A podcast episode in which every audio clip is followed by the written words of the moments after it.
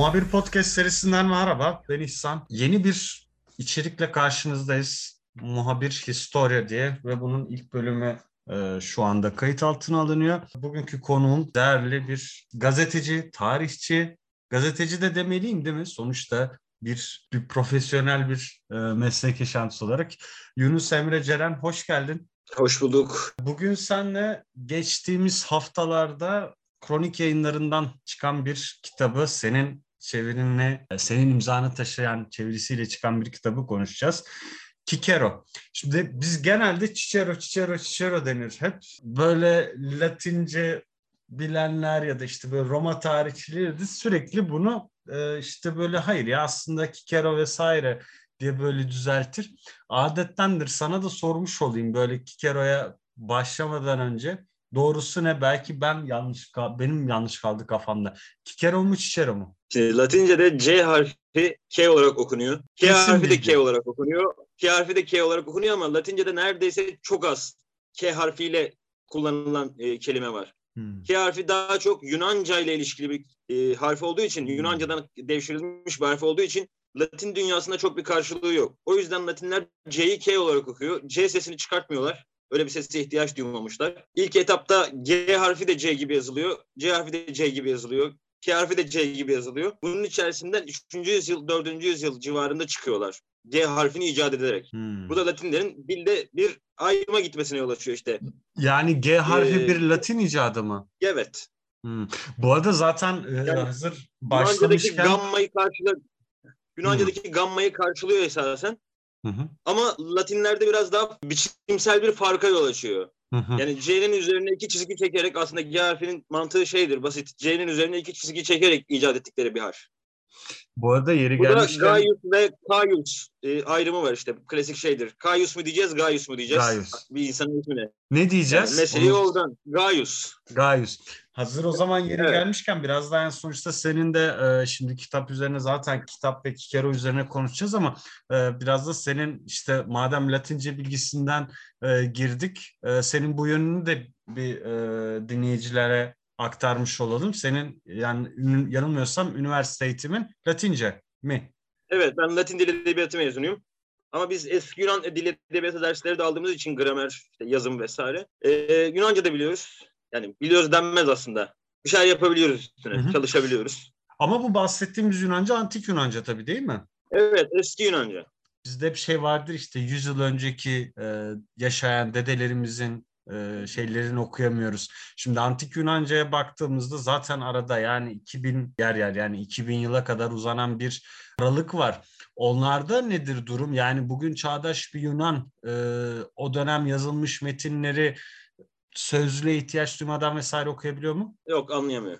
Anlayamaz değil mi? Anlayamıyor. Yani okuyabilir ama yanlış okur. Yani biz de eski Yunanca bilerek mesela modern Yunanca metinleri okuyabiliyoruz. Hı hı. Ama e, çağdaş Yunanların konuştuğu gibi okuyamıyoruz. Yani biz hı hı. kay diyoruz mesela. Yani V, v demek Yunanca kay.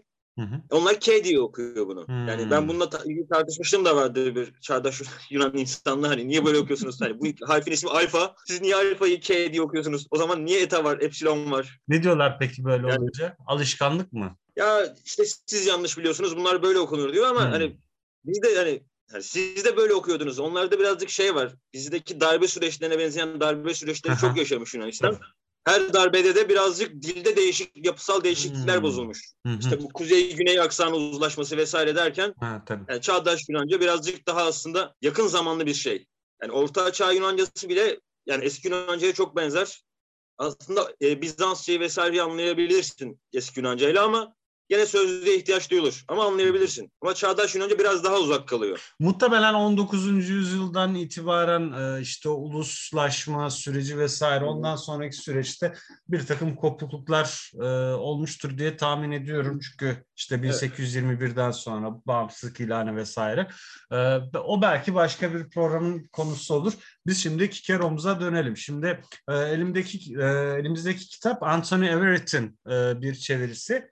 E, Everett'in e, ya bu arada ondan da biraz değinmek istiyorum ben. E, günümüzde çok böyle aslında faal bir yazar. The Guardian'da, Financial Times'ta vesaire sık sık böyle makaleleri e, yayınlanan bir yazar. The Rise of e, Rome ve Rise of Athens diye böyle iki tane kitabını biliyorum ben. Yani Türkçe'de yok umarım. Yani yanılmıyorsam yok ama yani olsa kesin elimin altında bir şekilde olurdu. Umarım yakında onlar da çevrilir. Güzel içerikler olacağını düşünüyorum yani Türkçe'ye kazandırıldığında. Kikero'da bir biyografi çalışması olarak böyle bir eseri kendisinin.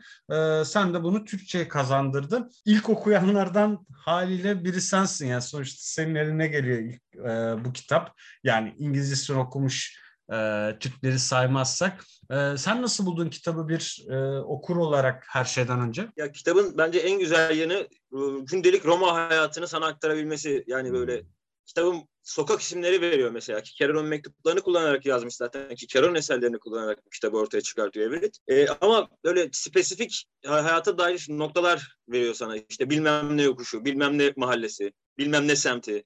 Yani şeyi görüyorsun aslında bunlar da senin senden çok farklı olmayan normal evet. gündelik dertleri olan insanlar. işe gitmek zorunda. İşte mesai saati belli. Mesai saatinde işe başlamak zorunda. İşte mesai saatinin çıkışında eve gidip akşam yemeği.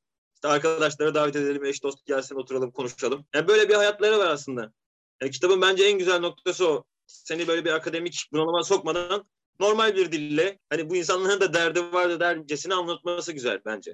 Şimdi e, zaten baktığımızda ben evet ya benim de kitapta en çok hoşuma giden e, nokta o çünkü yani tarihi aslında işte biraz bu yani savaş meydanları da bir tarihin konusudur muhakkak ama yani bu biraz işte bu özellikle Fransa'da başlayan bu analiz ekol, ekolüyle beraber yani bu toplumsal yani bir ya durum bir ekonomik olarak toplumsal olarak bu insanlar ne yapıyordu tarihte coğrafya neydi ne bitiyordu? Yani hani olay biraz bu. Dolayısıyla işin bu noktasına da e, değindi mi kitap benim de gerçekten çok hoşuma gidiyor. E, bu da zaten e, öyle bir kitap. Senin de emeğine sağlık. Şimdi baktığımızda ben şimdi tabii ki yani Kikero'yu e, konuşacağız ama Kikero'nun yaşadığı dönemin de biraz böyle aslında ben e, şeyini de çizmek istiyorum. Bir e, çizmemizi daha doğrusu böyle e, çizmemize böyle çaba sarf edeceğim e, senin de yardımınla. E, böyle bir portresini çizelim. Şimdi biraz da bu Roma, tahayyülüyle başlayalım o zaman. E, bütün yolların çıktığı böyle bir kent. İşte aslında baktığımızda mesela nedir genelde Anadolu'da antik çağda kentler böyle düzgün işte bu mazgal yapama Roma biraz öyle değil işte fethi de zor olsun yani saldırı uğrasın da işte böyle hep sokaklar ne bileyim işte girintili çıkıntılı öyle böyle vesaire falan gibi bir durum söz konusu. Ama bir yandan da baktığımızda e, bu kent sonrasında bütün Akdeniz'in ve tabii ki artık yani bugün günümüzün dünyasına kadar etkileri sürecek şekilde bütün böyle bir tarihi etki ediyor.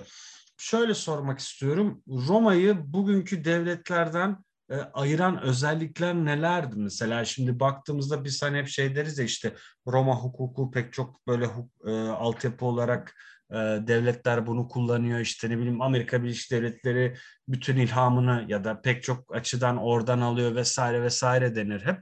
Nedir bu işin özü biraz? Bunu öğrenebilir miyiz, duyabilir miyiz senden?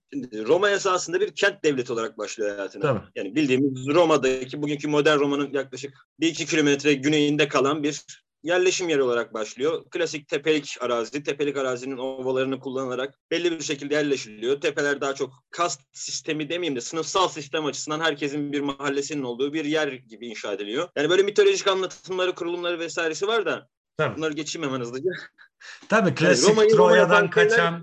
Roma'yı Roma yapan esas şey savaşma becerisi. Yani kimle ne zaman savaştı, yani Roma herkesle her zaman savaşmıyor. Roma hep savaşıyor ama herkesle her zaman savaşmıyor. Hmm. Yani ufak ufak savaşların, küçük küçük savaşların birikimi sonucu belli bir noktadan sonra Kuzey İtalya, belli bir noktadan sonra Güney İtalya, bir noktadan sonra Alplerin ötesine uzanan bir macera başlıyor. Zaten hmm. Roma'nın kırılma noktası da burada başlıyor. Burada karşısına çıkan iki güç var. Birincisi Makedonya, ikincisi Kartaca. Şimdi Roma için kırılma noktaları bu iki savaştır. Yani bir üçüncü savaş daha var Mitridates savaşları dediğimiz. Ama Roma için elzem olan iki kırılma savaşı bu iki savaştır.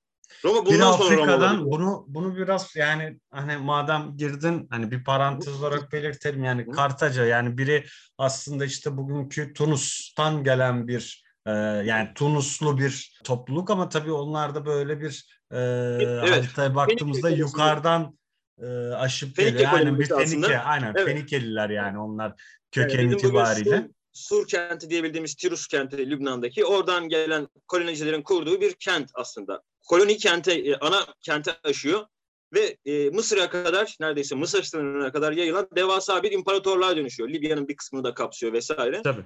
Yani devasa bir imparatorluğa dönüşüyor. Kartaca aslında çok yani Roma'dan çok daha büyük bir imparatorluktur. Ancak kırılma noktası işte dediğim gibi bu Kartaca Savaşı ile oluyor. Çünkü Kartaca Savaşı aslında şunun ilanıdır. Akdeniz'i kim yönetecek? Yani Doğu Akdeniz kimin olacak derdinin ortaya çıkarttığı bir sonuçtur. Roma ticaret devleti olmak istiyor. Roma her şeyin Roma'ya akmasını istiyor. Ve artık yani giderek büyüyen bir kent var. Yani doymuyor, doymayan bir kent var daha doğrusu. Yani bugünkü İstanbul gibi herkes Roma'yı beslemek zorunda. Tabii. Yani birisi bir Roma'yı beslemediği zaman zaten Roma yıkıldı. Yani beslenmediği anda çöken bir devlet. O yüzden bir parazitlik var. Yani kendi hacmini aştığı için, kendi üretim alanları yetmediği için sürekli dışa bağımlılık söz konusu. Bu da bir kent devletinde olmaması gereken bir özellik. Kent Hmm. devletlerinin mantığı çünkü ya kendini döndüreceksin ya kendini öğreteceksin. Yani Yani bu ikisini yapıyor Roma ama işte katlandığı için fetihlerle vesairelerle Evet. büyüttüğü için artık bunu yapamaz hale geliyor. Yani Sonsuz bir nüfus- köle ihtiyacı var. Yani nüfus- nüfus, sayımları biraz abartılı şimdi. Çok büyük rakamlar veriliyor ama yani dünya üzerindeki o dönemin nüfusunun yüzde yetmişi Roma içerisinde yaşıyor. Yani böyle bir şeyden bahsediyoruz. Böyle bir dünyadan. Yani Bu Roma'yı- bana da Roma biraz abartıma abartılı geliyor yani hani e, çünkü k- diğer tarafta bir hep e, bizim aslında göz ardı ettiğimiz Çin ve Hindistan da var. Onlar her zaman Evet. nüfusu fazla olan topluluklardı. Hani Evet, e, ama yani Avrupalılar için o rakam doğru olabilir yani Avrupa'yı bugünkü Avrupa'yı düşündüğümüzde nüfusunun 170 olabilir ama Çin ve Hindistan o zaman da çok ama şöyle düşünmek lazım. İnsanlar konfordan göç ediyor o dönem. Yani bir konfor Tabii. alanı için göç ediyor. tabii tabii Ve Roma'ya şey geliyor yani. Roma'nın mesela Çin'le olan ticareti vesaireyle olan ticareti var ama hiçbir zaman orada yönelik bir işgal denemesi olmuyor. Hani oraya yönelecek bir gücü var ama yönelmiyor. Biz de şeyden birazcık biliyoruz. İskender döneminden hani ne kadar kalabalık olduğunu vesaire olduğunu o coğrafyanın biliyoruz.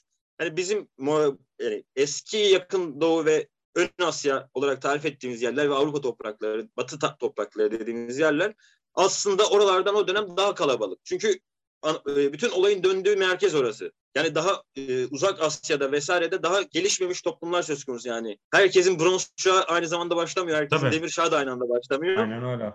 Oraların tarihine aslında biraz daha vakit var.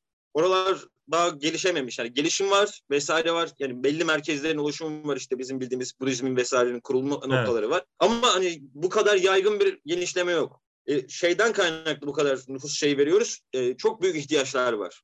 Yani normal standart bir ailenin yani iki çocuklu bir ana babanın bulunduğu bir ailenin ortalama iki kölesi olmak zorunda mesela. Hmm. Yani böyle bir ortalamamız var bizim elimizde. İlla olması gerekmiyor. Köleyi tercih etmeyenler olabilir ama hı. genel şeyde bu var.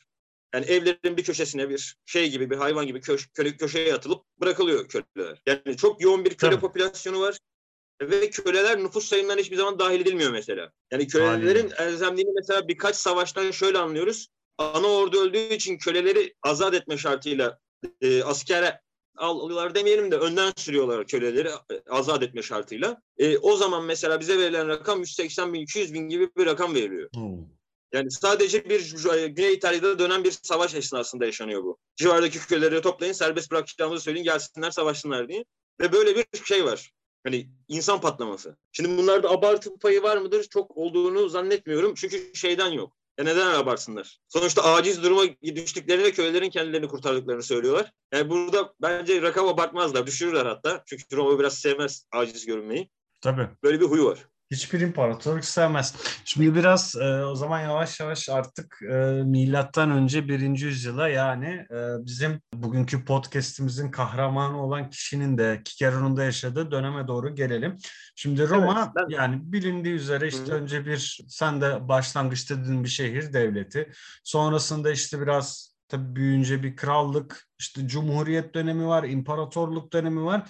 E, şimdi bu bir, milattan önce birinci yüzyıla baktığımızda karşımıza nasıl bir e, devlet yapısı çıkıyor Roma'da? Şimdi demin bahsettiğim Kartaca, Makedonya savaşlarının ardından Roma iflah olmaz bir imparatorluk haline geliyor. Yani sınır tanımayan, önüne çıkacak bir güç bulamayan, yani dengini bulamayan bir güç haline geliyor. Bu Mitridates savaşlarıyla perşinleniyor işte Kaiser'ın Galya'yı almasıyla perşinleniyor ve son kertede milattan önce işte aslında Kaiser daha sonra da Anadolu da biraz daha sonra. Önce de sonra diyelim ona çünkü Mitridates savaşları bitmeden kafamız rahatlamıyor. e, konumuz şöyle. Birinci, birinci yüzyılda aslında olan sorunların hepsi Roma'nın krallığından doğan sorunların hepsi. Yani sorunlu bir şey cumhuriyetimiz var karşımızda. Cumhuriyetimiz var. E, halk meclisleri ve e, senato tarafından yönetiliyor. Halk meclisi senatonun kararını bloke edebiliyor. Böyle bir gücü var halkın. Halkın vekilleri ya da halkın memurları diyebileceğimiz kimseler halka e, karşıt bir kanun çıkmasını engelleyebiliyor. Yani tamamen istediği gibi bloke edebileceği bir düzen söz konusu milattan önce birinci yüzyılda. Ama şöyle bir sorun var. Bu haklar, halka verilmiş haklar halkın yoksulluğunu yok etmiyor. Hmm. Halka yönelik uygulanan ayrımcılığı da yok etmiyor ve halkın hala üstünde borç kamçısı gibi e, sıkıntılar var. Bunun sebebi de şu. Bizim krallık döneminden e, şey, başlamak gerekirse olaya krallık dediğimiz şey yıkılırken aslında bir devir teslim töreni olarak yıkılıyor. Yani bir devrim olarak yıkılmıyor. Yani eskinin devrilip yerine yeninin kurulduğu bir düzen olarak kurulmuyor. Eskinin aristokratları yani kralın etrafında dolan aristokratların kralı ortadan kaldırarak başa geçmesiyle süren bir rejim olarak doğuyor. Bu da krallık içerisinde ortada ortaya çıkmış sınıfsal farklılıkları yok etmiyor. Ve sınıfsal şey uçurumu da azaltmak yerine arttırıyor. Çünkü eskiden neredeyse denk sayılabilecek e, kişiler artık belli bir nüfus aristokrat etkin egemenliğiyle gitgide daha da açılmaya başlıyor. Bu bahsettiğim savaşlardan vesaireden sonra alınan topraklar da verimli arazilerine diyelim daha doğrusu bu mülk sahiplerine bir şekilde peşkeş çekiliyor. Yani rantçılık dön- dönüyor. Yani bir şekilde bakıyorsun işte toprak ele geçirilmiş bilmem ne yapılmış e boş toprak.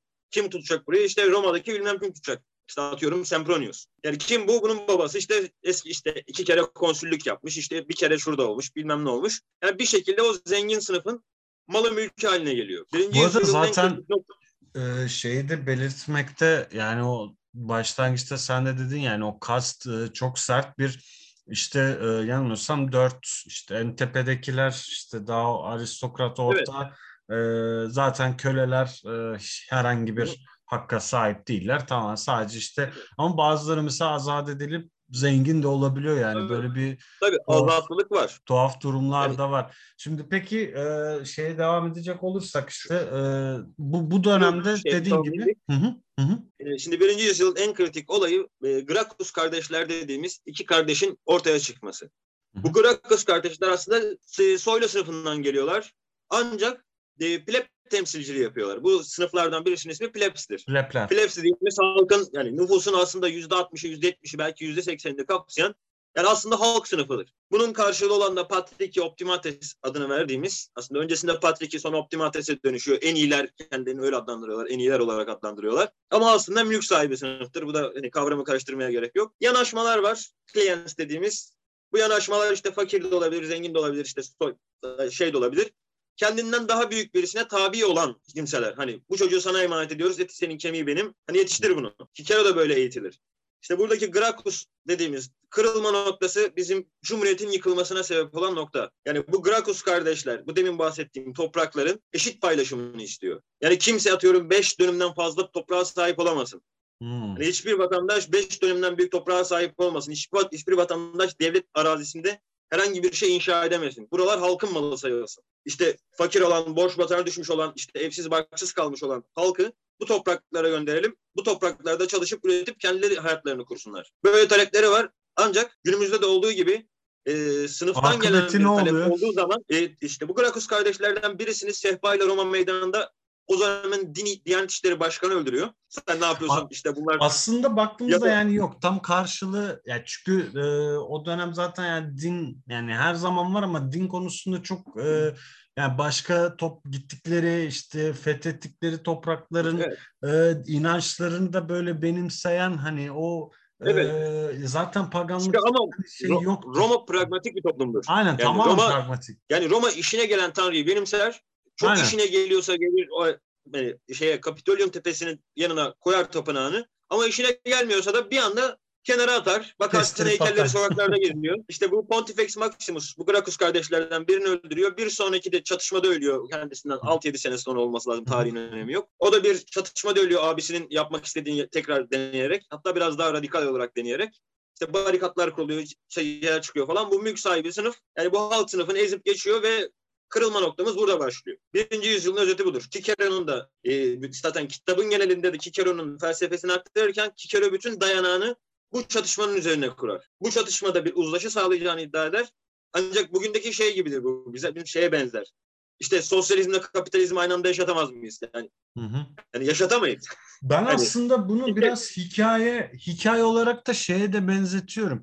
Ee, Tom Thomas Hobbes'un e, Leviathan'ı e, yazdığı dönem de İngiltere'de baktığımızda aslında çok e, yani sıkıntılı bir e, işte dönem. İşte taht kavgaları, işte e, ne bileyim farklı e, devlet yapıları, deneyimleri vesaire vesaire öyle bir dönemde dönemin ardından işte o tırnak içinde bir işte sur ortamı sağlandıktan sonra işte bir daha böyle kötü tecrübeler yaşamamamız için ideal işte devlet yapısı nasıl olmalıdır sorusuna cevaben bir e, ortaya çıkan şeydir yani hem e, yani bütün onun o felsefesi ben o açıdan biraz da bu böyle bir Evet. benzerlik yani e, Hobbes'tan yaklaşık böyle 1600 yıl öncesiyle de kurdum aslında. Yani bilmiyorum yani elbette ki farklılıklar da muhakkak söz konusu. Şimdi baktığımızda yani Kerou'nun işte bu yaşadığı dönem o o aldığı hem eğitim ve hem içinde bulunduğu koşulları da göz önünde bulundurarak zaten e, bu süreci konuşmaya devam edeceğiz. Aynı zamanda bu süreç e, bu döneme baktığımızda e, şimdi Roma tarihi belki bizde maalesef biraz eksiktir. Halbuki yani e, buralarda olan bir parçası olduğumuz işte yönetim merkezi İstanbul olan bir yapıdan söz konusu e, konuşuyoruz ama nedense biraz eksik ama buna rağmen hemen hemen herkesin yine de bildiği bazı isimler var. Gene o dönemde yaşamış. E, Julius Caesar, Sezar demiyoruz haliyle, Kaiser diyoruz. Evet. Sezar Fransızcadan alınma bir isim. Aynen. Yani bizim Cumhuriyet Normal. döneminin başlangıcında hocalar Fransız ekolü benimsediği için Doğru. isimleri Fransızcadan devşiriyorlar. Yani aslını almak varken neden yapıyorlar? Hani gitsene Ya- Sultanahmet Meydanı'nda. Ben aynı şeyi mesela e, Truva diyenlere de uzun bir süre hayır Truva değil Troya demeleri gerektiğini böyle Yani, sürekli şey evet. yaptım. Çünkü Truva da aynı şekilde Fransızcadan e, e, yani niye Evet. Fransızcasını alayım zaten hani Troya ve ben buradayım yani. E, Kaiser dışında işte haliyle Brutus onun manevi diyelim e, evladı. E, ondan sonra Pompeius büyük general işte Marcus Antonius ve e, işte Octavianus gibi dönemin çok önemli figürleri yani tarihe geçmiş figürler de yine bu dönemde yaşamış insanlar. Baktığımızda yani Roma şey açısından, tarih açısından bunlar hepsi o Kikero ile aynı dönemde yaşıyor ve Kikero bir siyasetçi olarak, bir hatip olarak e, yeri geliyor işte bu yöneticilere, generallere, çoğuna işte böyle ne bileyim karşı koyuyor işte bugünkü tabirle atar yapıyor, gider yapıyor vesaire vesaire. Şimdi peki e, biraz şeyi de sormak istiyorum ben. Bu devri genel olarak biz o zaman şimdi ne şekilde adlandırabiliriz? Yani belki biraz böyle çok magazinsel bir Ee, isimleri saydık Geç böyle artık. Efendim? Geç Cumhuriyet diyoruz hocam. Geç yok yok tabii tabii. E, o açıdan evet de hani Yani böyle Yok yani bunu bir karmaşa var. Bu karmaşa sürekli aynı isimlerin döndüğü, sürekli aynı insanların etkin olduğu bir karmaşa var. Evet. Bu kargaşa nasıl adlandırılır bilmiyorum. Yani bir kısır döngü bence içerisinde devlet. en zevkli dönemidir. Tabii ama bir de Çok- bir döngü yani sürekli senin dediğin gibi yani o aynı isimler olarak aynı isimlerin karşımıza devamlı olarak çıktığı bir dönem. Şimdi 63 yıllık bir ömürden de bahsediyoruz Kikero'nun. Ee, işte döneme göre iyi bir eğitim almış diyebilir miyiz? Diyebiliriz aslında değil mi? Evet iyi bir eğitim oluyor. Bu da hani Roma'da herkese nasip olmayan bir şey. Tabii Yani hele bir kere ki e, Kikero taşralı yani Romalı değil. değil. Siyasete sonradan atılan bir insan. E, babasının bağlantıları vesaireleri üzerinden belli birinin evine yerleştirilerek orada eğitim alarak hasımlıklarını da o eğitim esnasında işte Marcus Antonius'ta vesaire hasımlıklarını da o zamandan kurarak kendini yükseltiyor. Cicero'nun şeyiyle alakalı, dili çok güzel kullanmasıyla. Evet. Yani Latinceyi çok güzel kullanmasıyla alakalı bir şey. Zor bir Latince kullanır. Öyle yani mi? derdini derdini çabuk anlatmaz. Hmm. Yani derdini böyle bir satırla iki satırla anlatmaz. Sevmez öyle şeyleri. Hı-hı. Derdini uzun uzun anlatmayı sever. Zaten Hı. kitapta da bahsediyor. Yani konuşmalarını da sonradan düzenliyor ediyor vesaire. Hani basılı hale getireceği zaman. Ancak aslında yazılı hale getireceği zaman basılı değil. Ee, ancak işte zor bir dil kullanıyor. Bu zor dil herhalde o dönemin insanların hoşuna gidiyor. Hani bu kadar ağdalı bir dil kullanımı, bu kadar uzun uzadıya bir dil kullanımı. Hatta sadece o dönem... birazcık böyle çıkartan hitabeti oluyor. Hatta belki sadece o dönem değil yani bugün günümüze de baktığımızda netice itibariyle yani böyle siyasetçilerin ya da işte böyle hatiplerin mutlaka işte böyle met, e, metinlerine baktığı işte böyle tarzını araştırdığı bir isim e, olarak karşımıza evet, evet. çıkıyor e, netice ya, itibariyle. Kikero çağların ötesini etkiliyor zaten bu anlamda. Yani Kikero felsefik anlamda belki birazcık şey kalıyor. Yani çok büyük bir şey sunamıyor ortaya. Hı hı. Hani birazcık devşirme kalıyor felsefesi. Hı hı. Çok devam etmiyor ama politik anlamda, politik etkileşim anlamında işte Fransız aydınlanmacılarını, işte İngiliz aydınlanmacılarını evet. vesaire hepsini temelden etkiliyor. Yani bunun sebebi de birazcık e, yapısal bir soruşturma, yapısal bir düşünce söz konusu Kikero'da. Yani bir soru soruyor ve bu sorunun cevabını arıyor. Yani bu devlet nasıl kurtulur? Mesela bunu arıyor. Ya da bu sınıfsal e, ayrışım nasıl biter diyor. Yani bunun cevabını arayarak geçiriyor. Şimdi o yüzden Kikero birazcık şey diğer akranlarından ayrışıyor bu konuda. Şimdi biraz da dilersen ona girelim. Ee, yani o konuya bu aradığı, cevabını aradığı bu soruya bakalım. Şimdi e, dedik ya az önce yeri geliyor işte böyle e, çekinmeden direkt e, Julius Caesar'in e, yüzüne karşı bile işte böyle e, düşüncelerini, karşıtlığını falan, e, rahatlıkla e, korkusuzca söyleyebilen biri. Evet. Cicero'nun Roma'da kötü giden şeyleri düzeltmek için öne sürdüğü noktalar ne oluyor? Yani nasıl bir reçete sunuyor ve sonrasında neler oluyor? Biraz da artık bunlara da girelim istersen. Şimdi Cicero'nun aslında birazcık şeyini tariflemek lazım. Yani Cicero politik olarak nerede duruyor? Cicero politik olarak başlangıcından ölümüne kadar halk sınıfının karşısında yer alıyor. Hmm. E, halk sınıfına bir kere yanaşıyor. O da birazcık e, ölüm korkusundan yanaşıyor. Kaiser'ı reddedemeyeceği için yanaşıyor. Ancak sonra geri zaten geri çekiliyor. Hani gene geri çekiliyor. Hı hı. Yani kendini bir şekilde eve kapatıyor, yurt dışına çıkıyor, işte bir yerlere geziyor, ediyor. Pek ilgilenmemeye çalışıyor. Kaiser tabii birazcık güç demek olduğu için Kaiser demek. Tabii. Yani Kaiser evinin yakınına geldiği zaman, yazlığının yakınına geldiği zaman daha doğrusu mecburen tekrar görüşmek zorunda kalıyor ve böyle bir kısır döngü var gene Kaiser'la ilişkilerinde. Ama Cicero'nun durduğu yer muhafazakar bir Roma anlayışıdır. Hı hı. Yani yenilikten uzak, ataların gelenekleri dedikleri bir hı hı. şeyler vardır Romalıların mos maiorum. Ataların gelenekleri. Bunun peşinde duran bir insandır Cicero. Yani yenilik sevmez, yenilikten hoşlanmaz. Hatta muhafazakarlığı daha da bir yeri kademeye taşıyarak Cumhuriyet'in yetersiz olduğunu düşünür.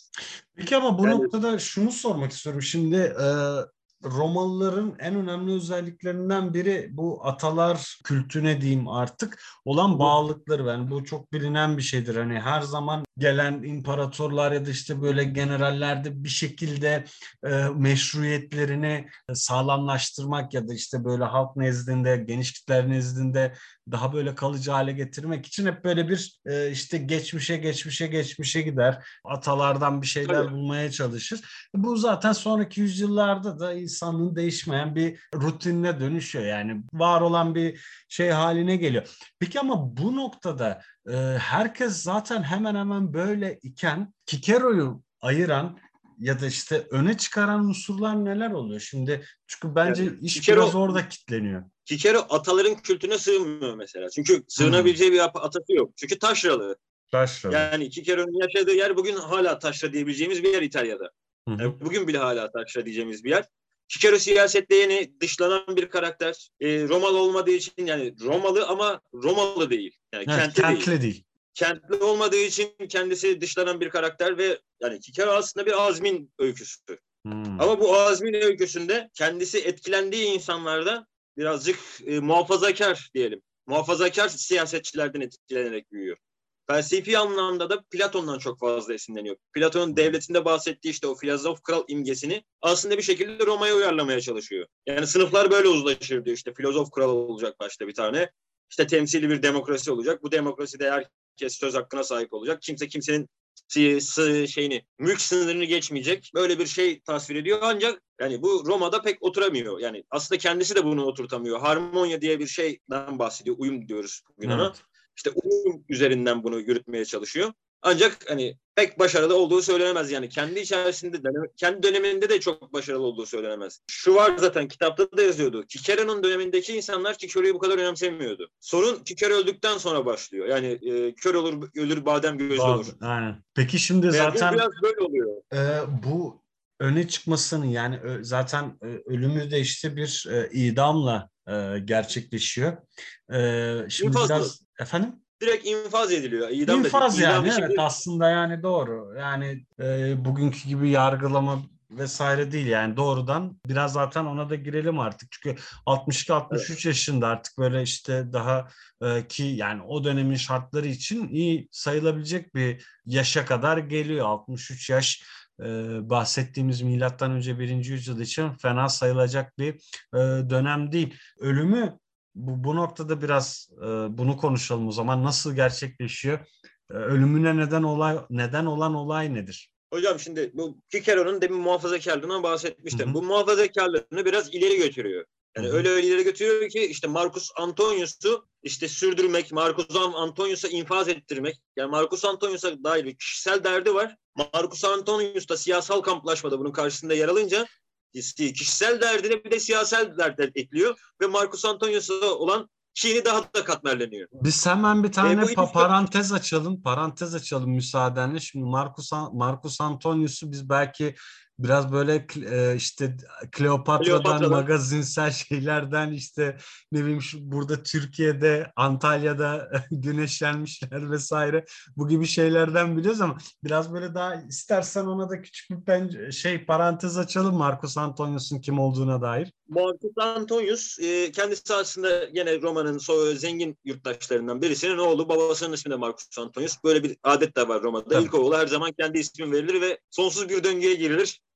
Yani senin de bir oğlun olursa 3-4 tane Marcus Antonius olabilir ortada aynı anda yaşayan. Yani böyle bir kişi siyasete atılıyor. Ufaktan ufak siyaset görevleri vesaireler. Sonra Kikero ile birlikte eş konsüllük yapıyor. Roma'da eş konsüllük diye bir şey var. Yani iki konsül aynı anda görev yapıyor. İşte biri birinin boşluğunu, biri birinin eksiğini tamamlamak üzere kurulu. Birlikte yapıyorlar ama o zaman da düşmanlar birbirlerine nefret ediyorlar birbirlerinden. E, Marcus Antonius'un kırılma noktası askeri başarıları oluyor. Yani orduda Pompeius gibi vesaire gibi çok büyük zaferler, çok büyük şaşalar kazanmıyor. Ama e, döneminin önüne çıkan komutanlarından birisi haline geliyor. Özellikle bu bizim Shakespeare'den bildiğimiz e, efsanevi tiratta da Marcus Antonius oraya alelade seçilmiş bir figür değildir. Yani Marcus Antonius Kaiser'ın ölümünden sonra Cumhuriyeti e, Brutus'ların eline vermiyor. Yani onlara teslim etmiyor. Marcus Antonius'un orada birazcık şeyi var. Beklenmedik bir çıkışı var. Marcus Antonius böyle bir insan. Yani Roma halkı çok kendisini çok sever. İyi bir hatip olduğu söylenir. Hmm. Ee, birazcık sefahat düşmü, güç düşkünü, e, eğlenmeyi seven, akşamdan akşama sürekli içen bir arkadaş olduğu söylenir. Biraz Tipik çapkınlığı vardır. İşte çapkın olduğu söylenir. İşte yakışıklılığı öne çıkar vesaire. Ama halk genel olarak Marcus Antonius'u seviyor. Hı hı. Ve o yüzden Marcus Antonius'un arkasından Brutus'ların değil o yüzden Marcus Antonius'ların arkasından yürüyorlar. İşte, işte Cicero'nun da hesaba katamadığı nokta bu oluyor. Kaiser öldü, öldü. Cicero'nun bununla bir alakası yok. Aslında fikren var. Fikren Kaiser'ın öldürülmesi gerektiğini sağda solda dillendiriyor. Kendisi Kaiser dediğimiz bir... Kaiser dediğimiz kişi de Jules Caesar. Hani böyle daha çok bilindiği için şimdi böyle bir programda bazı evet. şeyleri değiştirmek zor olur. Yani Julius Kaiser yani Jules Caesar'dan bahsediyoruz. Caesar, böyle Türkçe'de Caesar olarak geçmiş. Evet. Türkçe'de Caesar olarak geçmiş kişi Kaiser'da yaşarken resmi bir sikkenin üzerine basılan ilk insandır. Kudreti buradan gelir. Genelde ölüleri basarlar sikkelerin üstüne bir anı olsun bir şey olsun diye. Kaiser'ın böyle bir farklılığı da var. Yaşarken basılıyor. İşte Tom Holland diyor. Hani Kuzey Denizi'nden Sahra Çölü'ne, e, Atlantik Okyanusu'ndan Fırat Nehri'ne kadar herkes Kaiser'ı tanır. Çünkü tanımasa bile cebinde vardır. Cebinde var. Yani bir şey yani çünkü Kaiser böyle bir simaydı. Büyük bir komutandı, büyük bir şeydi. Cicero'nun hatası burada hatada demeyelim. Aslında yanlış hata oynadı. Yanlış hmm. hata oynamasının sebebi de muhafazakarları çok güçlü sandı. Yani herkes o muhafazakarların erdemleri olarak belirlediği şeylerin arkasından yürüyecek sandı ataların gelenekleri vesaireler ama hocam insanlar sokakta aç yürümeyecekleri çok belli. Evet. Kim ekmek vaat ediyorsa onun arkasından yürüyecek halk kitleleri. Nitekim Marcus Antonius da bunu birazcık kullanarak popülist bir siyasetçidir zaten Marcus Antonius. Böyle halkçı politikaları vesaireler değil de daha popülist gündemde olan neyse ona yönelik hamlelerle kendini var ediyor. Nitekim kamplaşmalar başlıyor. Kikero geçiyor. İşte Kaiser öldü. Kim geçecek başa? Bir iç savaş, bir hengame. işte taraflar netleşemiyor. Kim kim yanına duracak vesaire. En nihayetinde bizim bildiğimiz işte ikinci ikinci triumvirlik kuruluyor. İşte Octavianus, Marcus Antonius, işte Lepidus. Biri e, Mısır'da, biri e, Roma'da yanılmıyorsam. Evet. Evet, üç şey, imparator e, cumhuriyeti üç eşit parçaya bölerek herkes kendi merkezini yönetsin tarzında bir kuruluma geçiyorlar. Ancak işte tutmuyor. Tutmamasının sebebi şu. Gene çıkar çatışmaları başlıyor. Tabii. Kim başa geçecek, kim güçlü olacak vesaire. Ama böyle bir durumda da bütün imparatorluk tarihi için geçerli olan bir kural vardır. Roma'yı tutan imparatordur. Yani kim Roma'da kalmışsa güç onundur. Birazcık böyle oluyor. Cicero mevzusuna geri dönecek olursam Marcus Antonius gücü eline almak için birazcık teşvik, iktidar ortağından teşvik istiyor. Yani ben sana böyle böyle destekler verdim, senin için bunları yaptım, sen de bana bir şey yap. Cicero'nun kellesini ver diyor. Veriyor. Octavianus yani son iki ismiyle Augustus evet. Kaiser'ın büyük büyük evla büyük yeğeni aslında evlatlık ediyor. Evlatlık ediniyor. Böylelikle bir veraset sistemi başlatıyor. Yani bir haleflik başlatıyor daha doğrusu. Benim varisim budur. İşte siyasi varisim, maddi kazançlarımın varisi. Bir de ismimin varisi olarak diyor ve Augustus e, Kaiser'ı aşan bir isim haline geliyor sonra. Böyle bir büyüme var ama Augustus da Kaiser ismini taşıdığı için Kaiser ismi de onunla birlikte büyüyor. Yani sonsuz bir döngüye giriliyor Döngü. gene. Evet. Marcus Antonius'a bu tavizi veriyor. Marcus Antonius gidiyor kaçmak isteyen ama kaçamayan Cicero'yu buluyor. İşte e, Batı İtalya tarafında bir yazlıkta şimdi isminin önemi yok. Orada buluyor. E, Cicero infaz edildiğini anlıyor. İspanya'ydı ama. Yok İspanya değil ya İtalya'dan çıkmıyor. Yani İspanya'ya geçemiyor. Formia'da ölüyor Cicero öleceğini anlayınca zaten çok çırpınmıyor bunun, bunun için çırpınmıyor. İnfaz ediliyor. İşte rivayetler var yine buna dair işte elleri kesildi, dili kesildi vesaire. Ama yani benzer bir şey yapılmış galiba. Yani Roma'da Cicero'nun hep konuştuğu avukatlık yaparken konuştuğu aslında söylevlerini verdiği davalarında müvekkillerini savunduğu yere kafası bırakılıyor. Eli de galiba senato çivileniyordu. Senato kapısına çivileniyordu. Böyle bir şey de var rivayet yani. Dilini çivilendiği rivayet de var. Böyle birazcık biyografi arkadan gelir eski çağda. Önce Tabii. infaz edilir, biyografisi sonradan yazılır. Hatta Bunlar bazen 200, 300, 400 yıl sonra bile yazıldı oluyor. Yani hatta elimizdeki kitap yeni bir kitap. Yani çok eski değil. Yani İngilizce için de eski bir kitap değil. Yani Cicero'nun biyografisi en sonunda hani şimdi yazılabilmiş. Derli toplu biyografisi. Böyle bir şey var. Öyle mi? Yani yüzden, bundan öncesi... Evet, evet hep rivayetler üzerine kurulu şeyler var. Bu birazcık daha klasik filolog olarak inceliyor meseleleri. Yani Cicero'nun kaynaklarına başvurarak Cicero'yu anlatıyor. Hı-hı. Yani birazcık Peki, şey yapıyor aslında. Yapboz doldu tamamlıyor. Peki yani tam o mektuptan bunu alıyor, mektuptan bunu alıyor. Bu, bu noktada hani tam böyle netleştirmek için şimdi dediğimiz gibi yani işte e, bir triumvira yani bir üçlü e, yönetim söz konusu. E, Roma'da, Mısır'da bir de yanılmıyorsam Yunan. Ha. Afrika'da. Yani Mısır. Mısır ya şöyle var. şöyle ayrım şöyle Yunanistan, Anadolu ve e, Mısır dediğimiz Tek. hat yani evet. Hı hı. Bir Afrika hattımız var. Bir de Batı. Büyük Batı.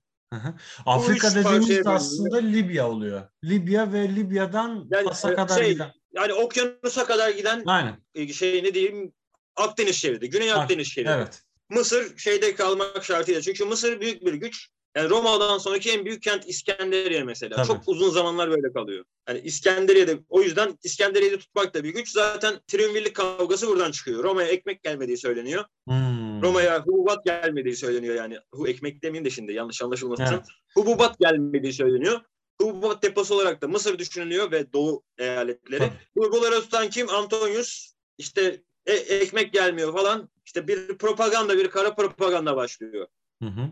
Bu işte bizim Roma tarihinde Augustus'u yerleştirdiğimiz yer. Propaganda gücü. Hmm. Yani dünya tarihinde bu kadar propaganda yapabilen, kendi siyasal pro- propagandasını, kültürel propagandasını bu kadar yayabilen ender insanlardandır. Hmm. Augustus. E, kavga da buradan başlıyor. İşte Mısır'dan göndermiyorlar işte şöyle böyle bilmem ne kendini meşruluk kazandırıyor.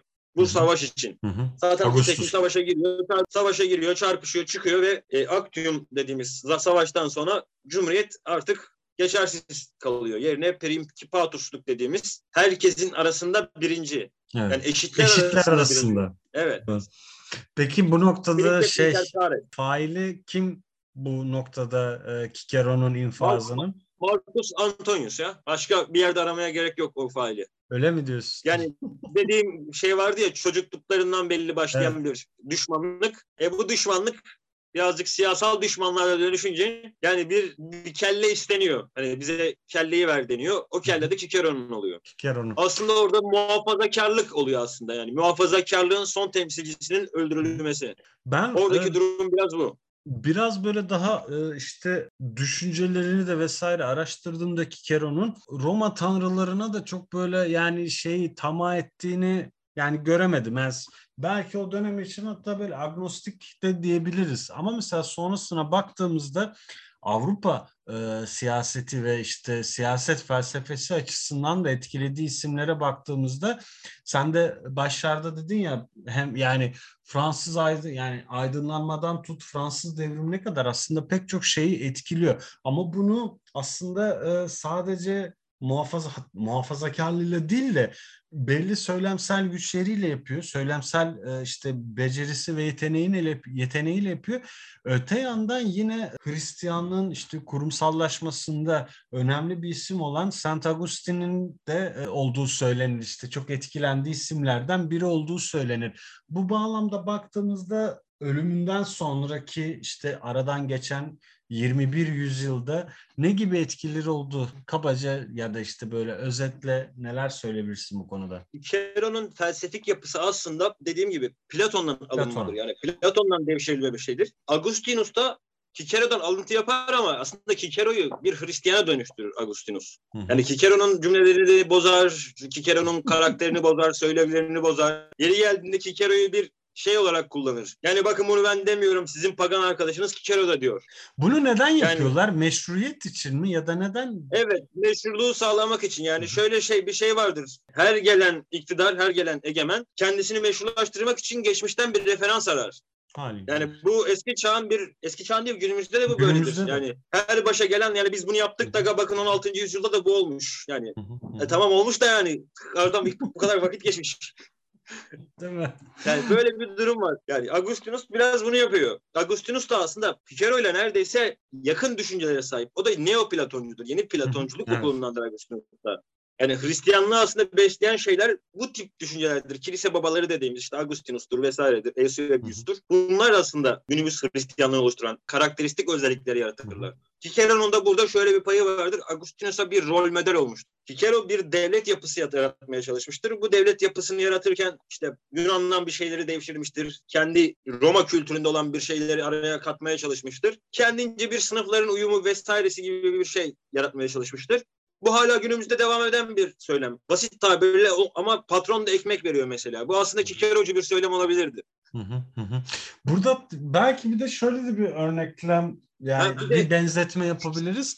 Ee, baktığımızda Avrupa işte belki Amerika'yı da biraz ona dahil etmemiz gerekiyor. Yani Amerika Birleşik Devletleri ve Kanada'yı e, sonuçta o batı medeniyetinin parçası başka bir kıtada olmakla birlikte hani o bahsettiğin işte o armoni, uyum vesaire vardır işte o böyle bir nevi işte evet, bu, evet, evet. bugün artık o genelde farklılıklar üzerine inşa edilmiştir ama yani bundan 21 e, yüzyıl önceki tezahürü de farklılıklar gene ama o farklılıklar daha çok işte o senin dediğin işte o kas derecelerine, o sınıflardaki farklılıklar. Bugün belki daha farklı e, şeyleri de temsil ediyor ama e, öyle de özetlenebilir belki. Yani muhafazakar derken Kikero'ya dinci anlamında demiyorum. Tabii tabii. Gelenekleri muhafaza Gelenek. etmek anlamında. Evet evet evet evet kesinlikle. Yok. Onu Yok, da geleneklerin evet. de şeyi şudur birazcık. Ee, Roma Anayasası dediğimiz şey aslında bu gelenekler üzerine kurulur. Ama bu gelenekleri denetleyen kişi yalnızca büyük sahibi sınıftan bir gelen bir memur olmak zorunda olduğu için Evet. Yani belli bir zümrenin etrafında top, toplanmış bir hukuk sistemi vardır. İşte dört kere bir dört kere toplu greve gidiyor Roma halkı. Hı hı. Bu dört greve gidiş de Yani ciddi anlamda kapsamlı bir greve gidişte bu hakları alıyorlar. Yazılı bir anayasaya geçiş yapıyorlar. Hı hı. Yani bu teamüle dayalı hukuk sistemini birazcık ortadan kaldırıyorlar. Yani birinin aklına gelmiş, geçmişte de şöyle olmuştu, bu da böyle olsun tarzında bir hukuk sistemine son veriyorlar. Bu da bizim modern hukukumuza yol açıyor. Evet. Cicero'nun bir diğer şeyi aslında şudur. Çok iyi bir avukattır. Yani döneminin zirvesine çıkıyor sonra geri düşüyor. Sonra tekrar çıkıyor tekrar düşüyor ama avukatlık için çok büyük bir şey vardır. İşte dedektif, dedektifliğe varan hikayeleri vardır Cicero'nun. İşte bir yerden bir yere açar, araştırır, belgeleri toplar vesaire şunu yapar bunu yapar. Müvekkilini aklamak için yapmayacağı şey yoktur. Ve aklar da genelde başarılı da olur. Ya da başarılı olmasa bile bize başarılı olduğu, başarılı olduğunu da yazıyor olabilir. Bunun da garantisi yok.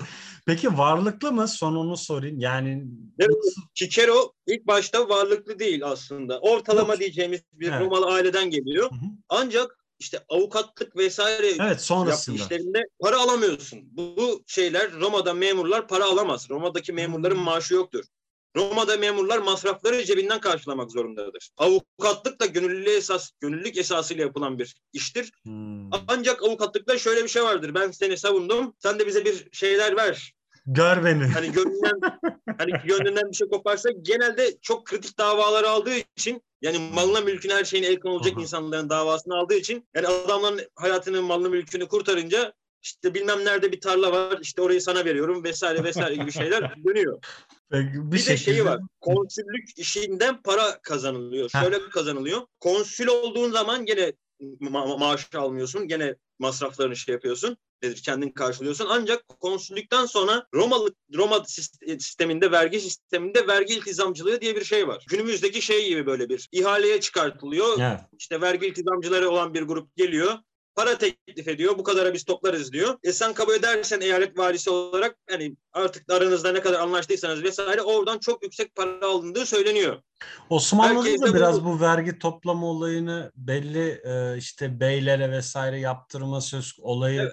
Çok Zaten çok benzer evet. Hı hı, çok benzer bir şey söz konusu. Peki. Çok teşekkür ederim Evet. Emre. Ee, yani Roma öyle şeyler bir şey olmuştur.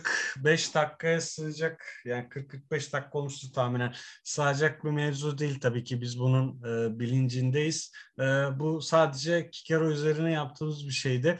E, dilerim ilerleyen zamanlarda yine bu dönemin tırnak içinde magazinsel ünlülerin bu arada şeyde düzelt ben Octavianus vesaire dedim hep ama tabii düzeltmeyi de yapayım. Sonrasında tabii adı Augustus oluyor. Hatta işte Temmuz ve Ağustos aylarında Evet. da bu iki güzide insana borçluyuz yani onlar onların bize işte bıraktığı bir anı diyelim oldu o isimler. Tekrardan ağzına sağlık. Ee, çeviri için de eline sağlık, emeğine sağlık diliyorum. Teşekkür ederim. Ee, başka bir vesileyle tekrardan buluşmak, konuşmak dileğiyle.